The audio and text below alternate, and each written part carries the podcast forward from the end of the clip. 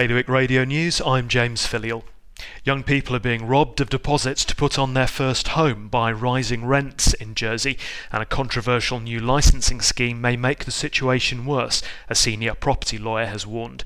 The comments come from Robin Troy, a property solicitor of nearly three decades, after new statistics showed that local rental costs had risen 7% in the last year. Staff turnover in secondary schools in Guernsey is causing students to fall out of love with learning, according to a local parent whose son is currently studying towards his GCSEs.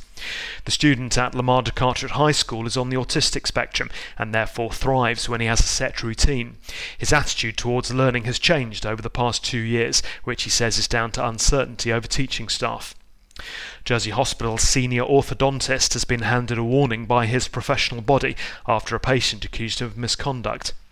Bruce Skinner was handed the reprimand by the General Dental Council after one of his patients accused him of not providing an adequate standard of care and failing to obtain informed consent for orthodontic treatment. An oversight group in Guernsey set up to allow Home Affairs to work closely with Policy and Resources has been a good place to vent, according to the former's president. Deputy Mary Lowe was speaking at the recent scrutiny hearing, looking into her committee's progress since two damning reports were released. More on all those stories at bailiwickexpress.com. Today's weather rain showers and gales, a top temperature of 8 degrees. Bailiwick Radio News.